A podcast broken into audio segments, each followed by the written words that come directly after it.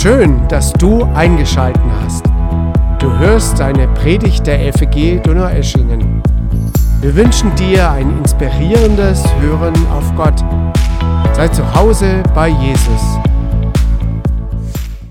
Ja, guten Morgen. Ich bin der Hans Achim, den Namen habt ihr schon gehört, manche kennen mich auch. Bin aus Fortwangen, bin dort Ältester in einer kleinen. Bisschen runter, besser so? Okay, ja. Bin dort äh, Ältester in der Gemeinde, bin mit Monika verheiratet, wir haben zwei Kinder, die sind aber erwachsen schon in Köln und äh, in Friedrichshafen. Ja, sind dort auch in Gemeinden, das freut uns natürlich ganz besonders, unsere Kinder. Und heute Morgen will ich euch so ein bisschen teilhaben lassen an dem, was Gott mir in den letzten Wochen mit mir so macht und mir so redet. Und ja, lass dich berühren, die Rolle des Heiligen Geistes im Leben eines Christen und einer Gemeinde als Thema. Äh, wie komme ich auf, aber vielleicht so eine Vorbemerkung noch. Eine Bitte an euch, prüft, was ich sage. Ähm, dürft mich gern korrigieren. Prüfkriterien, ganz einfach. Äh, es muss aus der Liebe geschehen, zur Liebe zu Gott und Liebe zum Menschen. Liebe zu Gott heißt, dass ich Gott ehre und dass ich ihn fürchte. Fürchte im Sinne von ernst nehmen. Liebe zum Menschen, ich will Menschen wertschätzen, aber auch, dass sie näher zu Gott kommen, dass sie in die Hingabe zu Gott mehr wachsen. Das wäre das Ziel, Liebe zum Menschen. Dann natürlich die Schrift prüft alles, was ich sage an der Schrift, ganz klar. Und der Bruder muss auch mit. Also was ich sage, prüft es äh, ja, dass er es auch versteht und mitkommt innerlich. Oder vielleicht noch ein ganzer Schnelltest, äh, wie kann ich eine Predigt prüfen, wenn ich Jesus aus dieser Predigt weglasse. Aber streicht einfach meinen Gedanken Jesus weg und wenn auch noch sehr viel übrig bleibt, dann kann es nicht unbedingt, muss es nicht unbedingt eine schlechte Predigt sein, aber ich denke, Jesus ist wichtig in so einer Predigt. Also Schnelltest für eine gute Predigt. Ähm, lass dich berühren. Wie komme ich auf das Thema? Vor zwei Wochen, heute genau, vor zwei Wochen ähm, wache ich auf, so um 5 Uhr morgens, mit einem Traum. Es gibt wenige Träume in meinem Leben, wo ich mir merken kann. Es sind eigentlich drei Träume in meinem Leben, wo ich gedacht habe, das ist etwas, wo Gott zu mir redet. Ähm, ich äh, erzähle euch den dritten Traum. Ich äh, weiß nicht, ob ihr, ich bin als Arzt tätig und diese 18 oder 20 Bettsäle habt ihr vielleicht noch nie erlebt. Ich darf doch du sagen. Äh, also ein Saal mit 20 Betten, eins neben anderen und so ein paar äh, äh, Vorhänge drumherum, dass man eine gewisse Intimität wahren kann, optisch zumindest, akustisch nicht. Ich habe das erlebt in England noch. Ich war 1996 bis 2000 in England, habe dort gearbeitet und da gab es noch solche 18 Bettsäle. Aber diesmal war ich in dem Traum nicht als Arzt dort, sondern als Patient. Ich lag da in einem Bett neben vielen anderen. Und da waren drei Männer, die kamen, oder vier, ich weiß nicht so genau, drei oder vier Männer. Und ja, da hat sich einer so mit, über mich unterhalten mit dem anderen, einer von diesen beiden mit ein, ein zwei anderen oder drei anderen.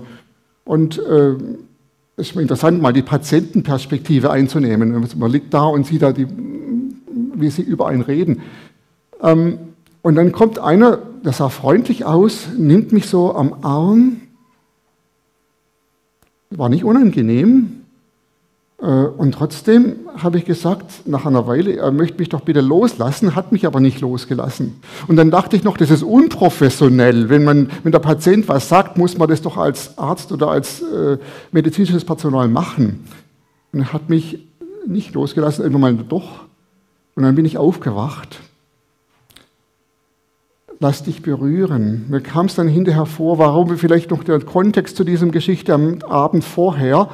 Äh, am Samstagnacht war ich in der Nights of Hope. Ich weiß nicht, ob ihr da auch wart, ob ihr habt ihr davon gehört, auf dem, äh, auf dem Flugplatz in Schwenningen. Und ähm, ich bin dort abends vorgegangen beim Aufruf mit einem anderen zusammen, den ich da mitziehen wollte, und der kam auch mit. Wir sind also davor.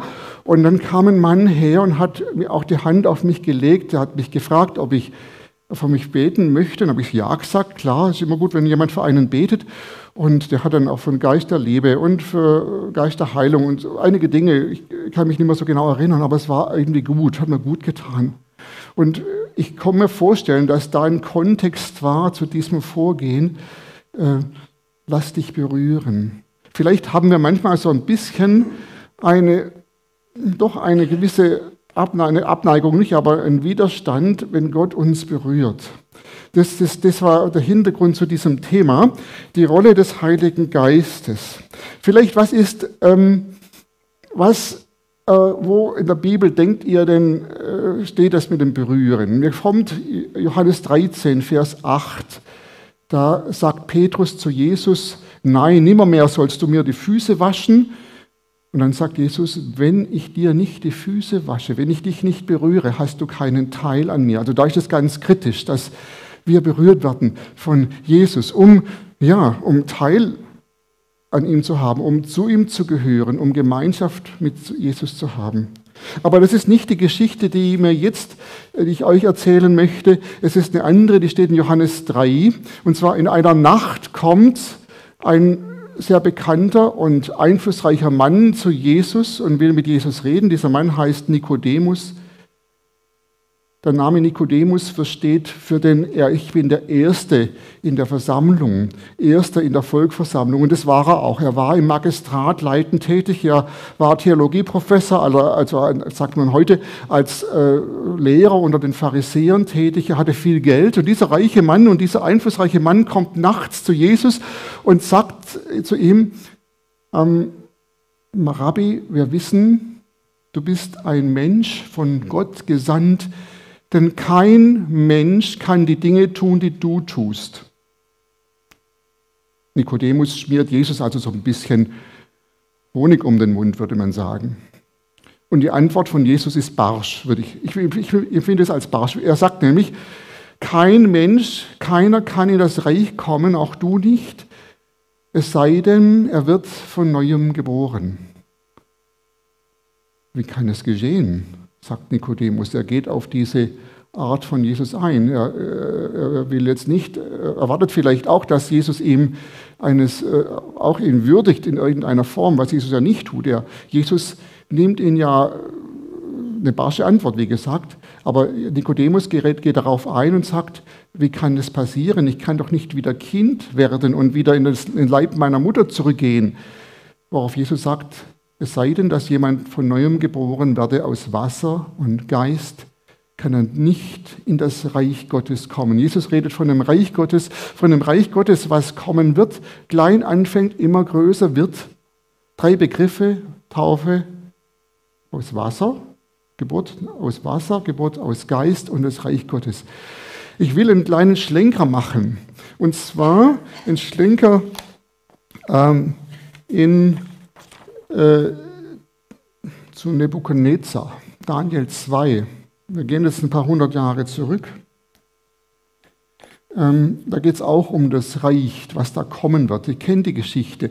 Da Nebukadnezar, der mächtige König, hat einen Traum. Und dieser Traum beunruhigt ihn unheimlich. Und dann ruft er seine Weisen zusammen, die, die Leute, die, die Zeichendeuter, Wahrsager und wer auch immer, äh, dass sie ihm den Traum deuten sollten. Und dass er aber keinen, dass, da, dass die nichts erfinden, äh, sagt er gleich noch dazu, er müsste mir auch den Traum sagen, nicht nur die Deutung. Und wenn er das nicht schafft, dann müsste er sterben. So nebenbei. Wer kann das machen? Kann doch keiner schaffen. Wir sind doch nicht den Göttern gleich, sagen die. Also, die sind natürlich ganz verzweifelt. Und das wurde auch dem, dem Daniel angesagt. Arjoch, das war der Aufseher, irgendwie einer, auch ein Mitarbeiter von dem Nebukadnezar, sagte, das, und der Daniel sagt auch, das kann kein Mensch, das kann kein Mensch. Aber Moment mal, ich kenne, ich, ich, ich bin, ich kenne Gott und ähm, gib mir noch ein bisschen Zeit, sag doch bitte dem Nebukadnezar, bevor er jetzt uns alle umbringt. Daniel war ja auch einer der Weisen. Äh, bevor er uns alle umbringt, gibt uns noch mal einen Tag oder zwei Tage Zeit. Und Daniel geht ins Gebet und stellt euch vor, in der Nacht bekommt der Daniel diese Vision und am Morgen sagt er dann, ähm, hm, äh, gelobt sei Gott jetzt und in alle Ewigkeit, äh, ihm allein gehören Macht und Weisheit, er ist der Herr der Zeit und bestimmt, was wann geschieht, er setzt Könige ab und überlässt anderen ihren Thron. Den Weisen schenkt er ihre Weisheit und den Verständigen ihren Verstand. Der Daniel hatte diese Vision. Und mit dieser Vision, mit dem geht Daniel zum König äh, Nebukadnezar. Mein König, ich lese jetzt mal von Daniel 2, Verse 27 ab. Es wird ein bisschen länger, aber ich versuche schnell zu lesen. Mein König, erwiderte Daniel, hinter dein Geheimnis kann keiner deiner Berater kommen, weder Geisterbeschwörer noch Wahrsager noch Sterndeuter, aber es gibt, es gibt einen Gott im Himmel, der das Verborgene ans Licht bringt. Dieser Gott hat dich, König Nebukadnezar, in die fernste Zukunft blicken lassen. Und jetzt sage ich dir, welche Vision du im Traum hattest. Als du auf deinem Bett lagst, warst du in Gedanken versunken. Dich beschäftigte, was in der Zeit nach deiner Herrschaft kommen würde. Und der Gott, der Geheimnisse enthüllt, hat dich in die Zukunft schauen lassen. Wenn ich dir nun den Traum erzählen kann, dann nicht, weil ich klüger wäre als andere Menschen. Nein, Gott hat es mir offenbart, damit du, mein König, eine Antwort auf das bekommst, was dich so beunruhigt. Und dann sieht er diese äh, Statue, ja, äh, die, äh, goldener Kopf, äh, Oberkörper aus Silber, Bauch aus Bronze und die Beine äh, aus Eisen und die Füße Eisen und Ton gemischt, was sich da nicht mischen lässt. Das war der Traum. Nun werde ich dir, mein König, klären, erklären. Und dann kommt, genau, dann kommt dieser Stein vom Berg runter, ohne Zutun des eine Hand und zerschmeißt diese ganze Statue. Ja und alles zerfällt. Das war der Traum. Nun werde ich dir, mein König, erklären, was er bedeutet. Du bist der mächtigste König, größer als alle anderen. Dir hat der Gott des Himmels die Herrschaft anvertraut und dir Macht, Stärke und Ruhm geschenkt. Alle Menschen, ja sogar die wilden Tiere und die Vögel hat er in deine Hand gegeben. Er hat dich dazu bestimmt, über sie alle zu regieren. Du bist der Kopf aus Gold. Das Reich, das nach dir kommt, wird schwächer sein als deines. Das dritte, das Bronzene, wird die ganze Welt beherrschen. Das vierte ist hart wie Eisen, es erschlägt alle anderen Reiche, so wie hartes, schweres Eisen alles zermalmt. Doch du hast gesehen, dass die Füße und Zehen der Statue teils aus Eisen, teils aus Ton waren. Das bedeutet, das Reich ist geteilt. Die eine Hälfte ist stark wie Eisen, die andere brüchig wie Ton. Die Herrscher wollen ihre Familien durch Heiraten miteinander verbinden, doch ihr Bündnis hält nicht genauso wenig wie Eisen und Ton aneinander haften bleiben. Noch während die Könige dieses Reiches an der Macht sind, wird der Gott des Himmels sein Reich aufbauen. Jetzt kommen wir zu dem Reich Gottes. Der Gott des Himmels wird sein Reich aufbauen, das nie zugrunde geht. Kein anderes Volk kann ihm jemals die Herrschaft streitig machen. Ja, es bringt alle anderen Reiche zum Verschwinden und wird selbst für immer fortbestehen. Das war mein König, der Stein, der ohne menschliches Zutun vom Berg losbrach und die Statue aus Ton, Eisen, Bronze, Silber und Gold zerstrümmerte. Ein mächtiger Gott hat dich in die Zukunft äh, sehen lassen. Ich habe dir deinen Traum genau beschrieben und meine Deutung trifft zu. Und jetzt warf König Nebukadnezar sich vor Daniel nieder. Das muss man sich mal vorstellen. Dieser Herrscher Nebukadnezar wirft sich vor Daniel nieder. Er befahl, man solle ihm Opfer darbringen und Weihrauch und so weiter. Ähm, Daniel hat äh, nicht aus sich selber geredet, sondern aus Gott. Er hat es sehr klar gemacht. Keiner kann das so sehen, keiner kann das tun. Das ist völlig klar.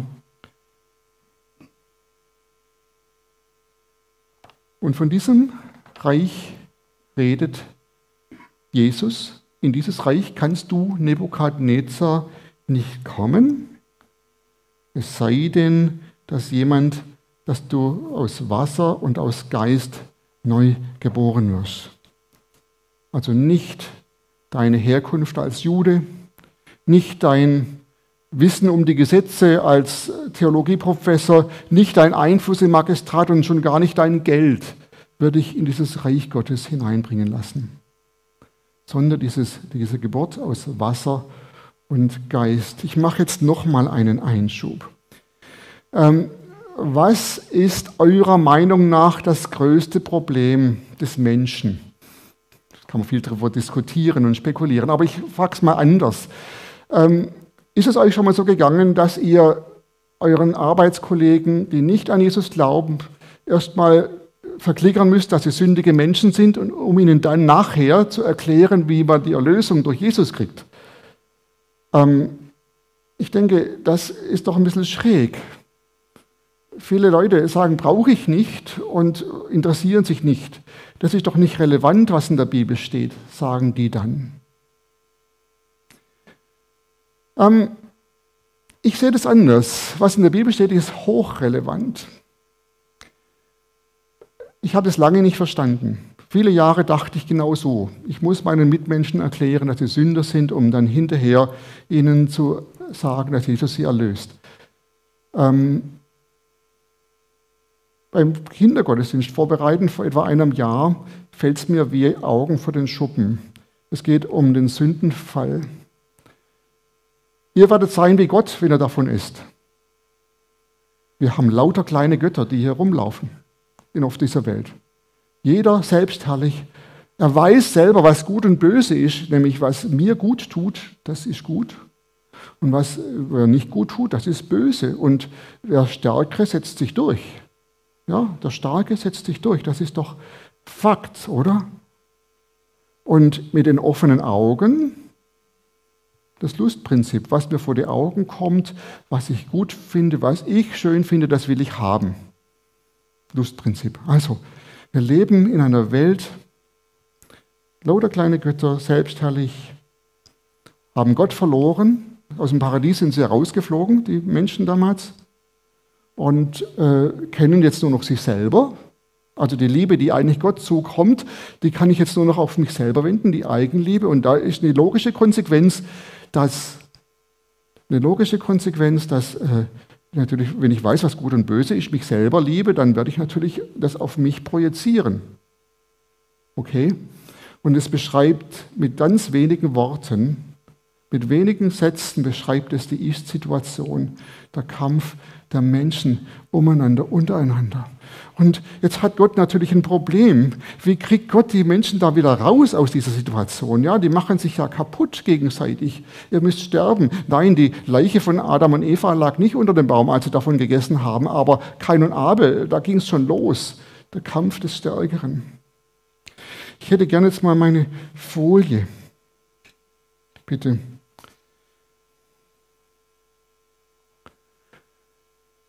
Selbstherrlichkeit Hingabe an Jesus. Die Antwort Gottes ist die Heilsgeschichte.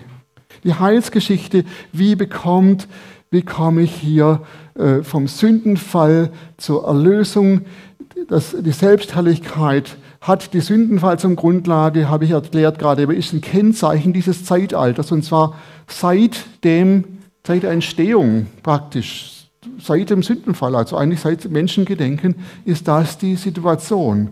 Äh, und Hingabe an Jesus, die Erlösung ist das Kennzeichen des Himmelreiches, das Reich Gottes, von dem wir eben gehört haben, was kommen wird und was diese ganzen anderen Reiche zerschmeißt, zerschmettern wird und wo der Nikodemus auch so nicht reinkommt, was Jesus gesagt hat. Ja. Hier herrscht das Recht des Stärkeren, Kampf- und Lustprinzip, habe ich eben ausgeführt. Im Himmelreich herrscht Sohnschaft, Tochterschaft. Sohnschaft meine ich übrigens hier auch, äh, das ist nicht, äh, Tochter und Söhne sind hier auch in der Sohnschaft inbegriffen. Mit Sohnschaft meine ich auch das Recht des Erbes. Äh, so wie der Vater in dem verlorenen Sohn, im sogenannten verlorenen Sohn-Gleichnis, dem Sohn den Siegelring gibt und damit den, das Recht gibt, hier zu unterschreiben oder wie er, wie er Schuhe tragen darf im eigenen Haus. Also diese, ich bin zu Hause bei meinem Vater, das meine ich mit Sohnschaft und natürlich Tochterschaft ist da genau inbegriffen, das ist genau so. Und dann äh, Sieg über die Sünde. Das werde ich nachher noch ausführen, wie Jesus das äh, gemacht hat. Ja? Und äh, Kraft zum Dienst, das sind Zeichen im Himmelreich. Sohnschaft, Sieg über die Sünde und Kraft zum Dienst. Ja, ähm, Moment. Genau, hier, wie komme ich von der Selbstherrlichkeit zur Hingabe an Jesus Reich, aktuelles Zeitalter zum Reich Gottes. durch Wasser. Neugeburt durch Wasser ist das Thema. Ähm, was ist damit gemeint? Die Buße natürlich, äh, Taufe, Umkehr, Anerkennung der äh, Werte Gottes. Jesus, du weißt, was gut und böse ist, ist im Prinzip der Umkehr des Sündenfalls. Ich kehre um und, diesen, und sage diesem Sündenfall ab und sage, du Herr, nicht ich weiß, was gut und böse ist, sondern du, Herr, weißt, was gute und böse ist. Und dann ist noch die Neugeburt durch den Geist, das ist mit einem Und verknüpft, durch Wasser, das ist mein Teil, und Geist, ich glaube, dass das ist, dass Gott mich jetzt berührt. Dass er mich berührt und es heißt nämlich hier, wer durch den Geist geboren wird, bekommt neues Leben, sagt Jesus in Johannes 3 zu Nikodemus. Wer durch den Geist geboren wird, bekommt neues Leben. Das ist so wie die Geburt auch etwas ist, was an uns geschieht, was uns berührt. Und das geschieht durch den Geist. Nur so, dieser Geist Gottes spielt eine ganz, ganz zentrale Rolle in diesem in diesem Reich Gottes. Er macht nämlich hier alles. Ähm, Jesus in uns, die Hoffnung der Herrlichkeit. Hingabe an Jesus, sagt Paulus in Kolosser 1. Jesus in uns, der ist das, der es macht. Ja. Ähm, ich möchte einmal das buchstabieren. Jesus wurde in Lukas 2 getauft. Ja, Lukas lässt sich taufen. Äh, Johannes sagt, der, der, der lässt sich taufen, der ist schon viel größer als ich. Ich bin ja gar nicht würdig, Jesus zu taufen. Aber Jesus sagt, ja, taufe mich. Und als er das tut, bekommt, gefährt dieser Heilige Geist in Form, in der Gestalt einer Taube herab. Und dann diese Stimme vom Himmel, du bist mein lieber Sohn, an dir habe ich wohlgefallen. Ihr müsst euch das mal auf der Zunge zergehen lassen. An dir habe ich wohlgefallen, sagt Gott zu Jesus und es sagt auch zu jedem Einzelnen von euch übrigens. Wenn wir in Jesus sind, ja, Jesus in uns durch den Heiligen Geist, dann sagt er uns auch, du bist, ich habe an dir wohlgefallen. Muss man sich mal in der Zunge zergehen lassen. Und diese Identität, die Jesus hier bekommt durch, in der Taufe, durch den Heiligen Geist, die braucht er ganz, ganz dringend. Denn bereits im nächsten Kapitel, in Lukas 4, führt der Heilige Geist Jesus in die Wüste. Hungert 40 Tage lang, nichts zu essen, nichts zu trinken. Ich meine, wie geht's euch, wenn ihr 40 Tage lang nichts esst? Ich weiß nicht, hat ja jemand von euch gefastet? Ähm, fünf Tage habe ich geschafft, ja, also das war dann, es war eine gute Erfahrung, kann nur ermutigen dazu. Ähm, muss es auch mal wieder machen. Ähm, andere Sachen werden wichtig. Ähm, aber 40 Tage. Ich denke, dass Jesus da, dem ging es vielleicht körperlich nicht so gut, geistig vielleicht schon. Und dann kommt der Satan und sagt zu Jesus, also schau mal, jetzt guck dich doch mal an, Jesus. Wie siehst du denn aus? Du bist der Sohn Gottes. Ähm, du schenkst hier da wie die Schiebe Siebe und hast Hunger und nichts zu essen und nichts zu trinken äh, eingefallene Wange. Äh, passt es zu dem Bild, wie, wie, wie die Königssöhne hier aussehen? Aber ich habe eine Idee, sagt der Satan zu Jesus. Ich habe eine Idee. Guck mal, du bist doch so ein Gottes, also mach doch aus diesen Steinen Brot und nachher hast du wenigstens was zu essen, dann siehst du ein bisschen besser aus. Und Wasser könntest du vielleicht auch noch irgendwie dazu schaffen. Und was sagt Jesus? Der Mensch lebt nicht vom Brot allein, sondern von einem jedem Wort, was Gott sagt. Er zitiert da aus dem Alten Testament, aus, äh, aus, erster, aus Entschuldigung, 5. Mose 8, Vers 3, wo es heißt, ich habe dich, Gott sagt zu Mose, zum Volk Israel, ich habe dich in die Wüste geführt, habe dich hab dich hungern lassen, hab dir Manna zu essen gegeben, auf dass du lernst, dass der Mensch nicht vom Brot allein lebt, sondern von einem jedem Wort, was aus dem Mund Gottes geht. Seht ihr hier was? Selbstherrlichkeit, Hingabe, musste das Volk Israel auch schon lernen, buchstabieren. Und Gott hat es damals auch, das war Teil dieser, dieses, dieser, dieses Trainings, ja. Und das, dieses Wort zitiert der Teufel, äh, Jesus dem Teufel und darauf kommt schon das nächste Jahr, zeigt er ihm alle Reiche der Welt, wenn du mich anbetest, von mir niederfällst, will, er, will ich dir das alles geben. Ist interessant. Jesus als Schöpfer gehört eigentlich alles, aber er widerspricht dem nicht. Er lässt es so mal stehen und sagt, ja, Satan ist Herrscher dieser Welt im Augenblick. Er hat hier das Ganze zumindest anvertraut bekommen, auch wenn es Jesus gehört, weil er es ja gemacht hat. Aber dann sagt er, demütig wie Jesus ist, äh, du sollst Gott allein anbeten und ihm dienen. Und äh, dann geht die, die, die, dritte Versuchung, er soll da ein Wunder tun, er soll da von der Zinne springen und einfach äh, demonstrieren, wie mächtig er ist. Äh, dann sagt er, äh, schmeißt ihn einfach raus. Ja. Jesus hat den Sieg über die Sünde durch den Heiligen Geist gewonnen. Es nochmal, einem Kreuz hat er auch nochmal gesiegt, aber er hat in diesem Sieg gelebt über die Sünde, in dieser Versuchung. Oder wenn wir der Kraft zum Dienst, in Lukas 4 steht folgendes. Ähm, der Geist, das sagt Jesus zu, in der Synagoge, Lukas 4, Vers 18, das war nach, direkt die Geschichte nach diesem Sünden, nach dieser Versuchung.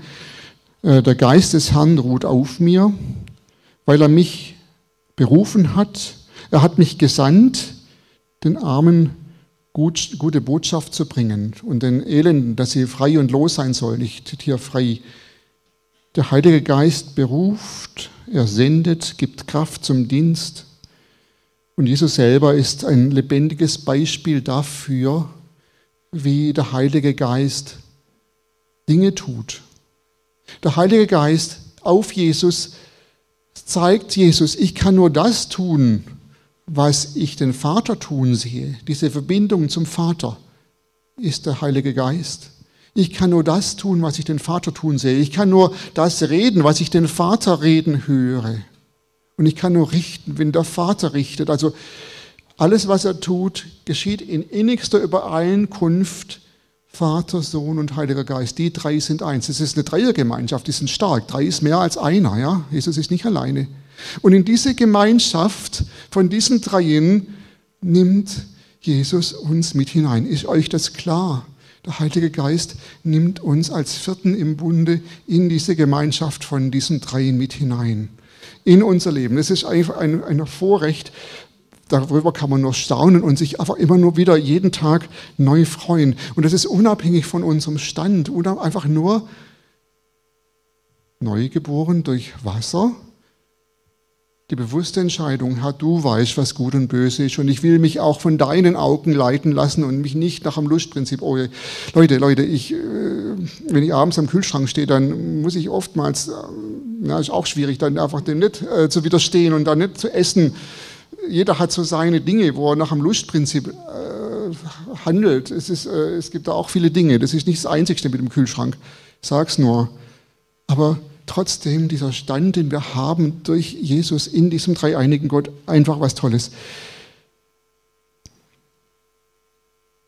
Jesus sagt, wer mich sieht, der sieht den Vater.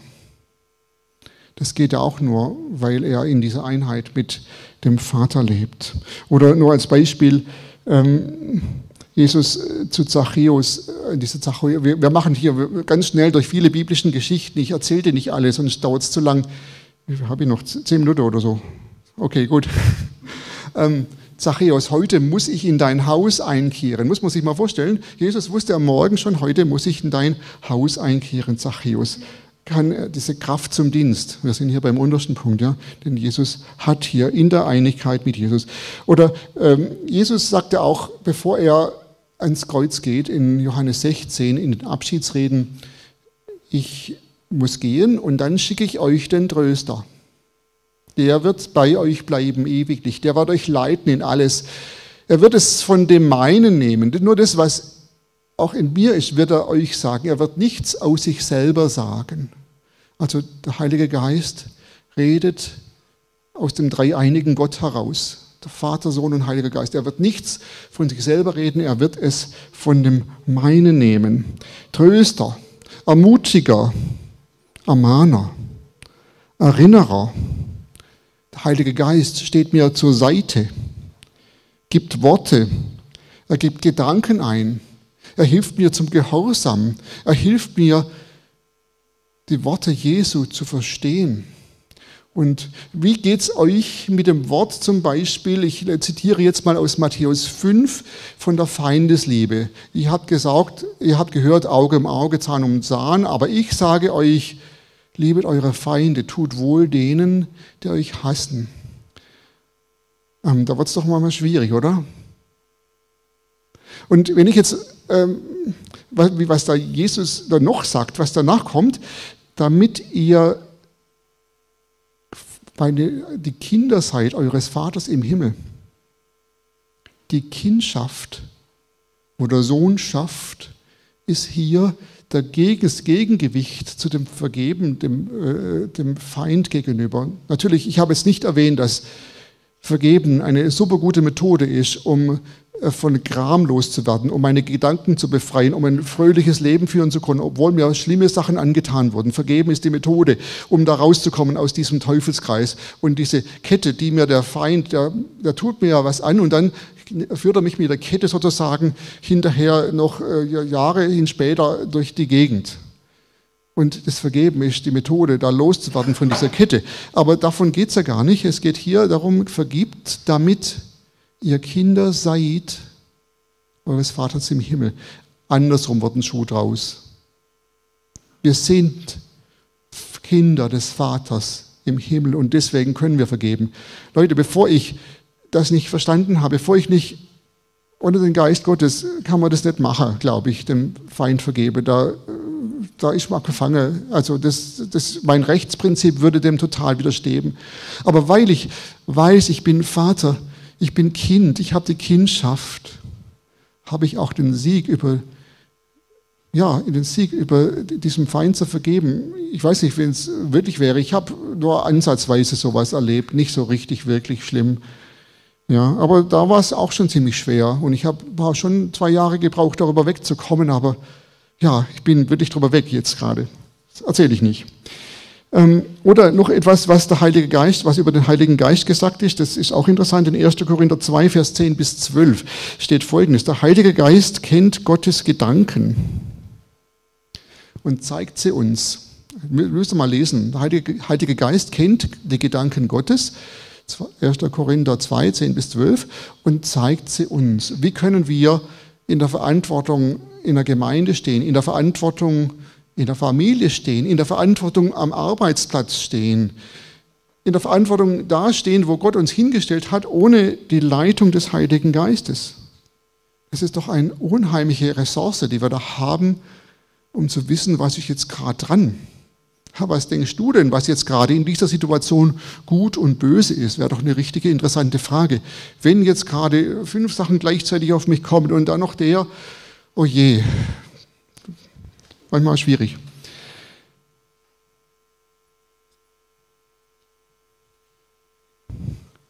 Ich habe noch etwas, wollte ich noch mal sagen, es gibt da auch, Moment, es gibt da noch einen anderen Pfeil. Von der Selbstherrlichkeit zur Hingabe ist der große Pfeil, aber es gibt leider auch einen Pfeil in die andere Richtung, von der Hingabe zur Selbstherrlichkeit.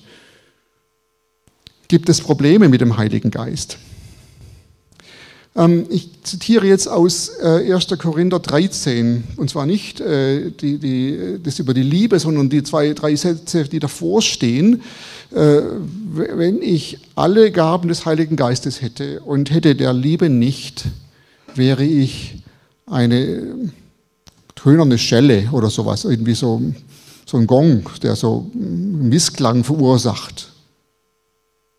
Es kam offensichtlich vor, dass im Namen des Heiligen Geistes Dinge passiert sind, die Gott nicht geehrt haben, die eben nicht aus der Hingabe an Jesus, sondern eben aus der Selbstherrlichkeit heraus ihren Ursprung hatten. Ja, das gibt es leider auch. Und dann wird hier ziemlich viel, jetzt, äh, gehen Sachen ziemlich schief und schräg. Ich denke, es ist wahrscheinlich sogar gar nicht so leicht, äh, so schwierig, das zu identifizieren, wenn im Namen des Heiligen Geistes äh, selbstherrliches, egoistische Dinge geredet werden. Prüfe die Geister, sagt, sagt, heißt es ja auch. Ähm, prüfe die Geister. Und ich denke, diese Kriterien von eben sind hier auch nicht schlecht. Geschieht es aus der Liebe zu Gott heraus? Ehrt es Gott? Geschieht es aus der Furcht Gottes heraus? Furcht im Sinne nicht von Angst, sondern im Sinne von Ernst nehmen? Oder Liebe zu Menschen? Sind die Menschen, werden sie gewürdigt? Führt es in die Hingabe der Menschen zu Jesus hin? Wäre ein Kriterium. Ist es im Einklang mit der Schrift? Steht es irgendwo in der Schrift? Kann der Bruder auch mit diesem Gedanken? Die Schwester kann sie auch mit? So als Leitung zu prüfen, ist es wirklich aus dem Heiligen Geist heraus? Wenn ich den Heiligen Geist bekomme, kann ich ganz kurz machen, wir haben ihn, wir können nicht ohne, Jesus, ohne den Heiligen Geist uns Gottes Kinder nennen, aber das bittet, so wird euch gegeben, suchet, so werdet ihr finden, klopft an, so werdet euch aufgetan. Dieses Bitten in Lukas 11 hat ja eine Folge, wo es dann heißt, Jesus sagt es, äh, wer, wenn euer Vater, in, äh, in äh, Lukas 11, Vers 8, glaube ich, bittet, so wird euch gegeben. Diese, und dann kommt drei, vier Verse weiter hinten, wenn ihr, die ihr böse seid, euren Kindern gute Gaben gebt, wie viel mehr wird der Vater den Heiligen Geist denen geben, die ihn bitten? Also äh, dieses, dieses Versprechen, äh, dieses bereite Herz, das offene Herz, das sich Jesus hinnimmt und dann die Bitte darum, ich denke, äh, nichts lieber als das. Ja, vielleicht noch zusammenfassend. Der Heilige Geist ist Dreh- und Angelpunkt vom Reich Gottes. Das ist was Gott will, dass in den Menschen der Geist Gottes und damit der dreieinige Gott wohnt. Ich glaube, wir können Heiliger Geist oder dreieiniger Gott als Synonym ansehen. Der dreieinige Gott wohnt in den Menschen. Und so macht er alles in diesem Reich, was kommen wird, dass es auch Leute, wir sind da Könige und Priester. Ja? In diesem, äh, Gott, äh, es steht in der Offenbarung an mehreren Stellen, wir sind als Könige und Priester berufen. Und das muss ich irgendwo buchstabieren. Der Priester, der das, die Verbindung zu Gott hält und der König, der agiert hier in, in, im Umfeld, dass das Leben Wirklichkeit wird. Das ist der Dreh- und Angelpunkt. Er hilft mir, in der Hingabe zu bleiben. Ja, er macht, er hilft mir, ähm, integer zu leben. Integer, dass das Tun, das Denken, das Reden und das Tun zusammenpassen. Nicht so einfach. Ich denke, da braucht man auch Strategien, wenn wir falsch sind, dass wir da wieder zurückkommen, um Vergebung bitten. Aber der Heilige Geist hilft mir tatsächlich, um ein integres Leben zu führen. Der Heilige Geist gibt Visionen, gibt Träume. Dem Daniel damals bei Nebukadnezar und auch heute noch. Er hilft mir, mich zu investieren in Menschen, habe ich hier geschrieben.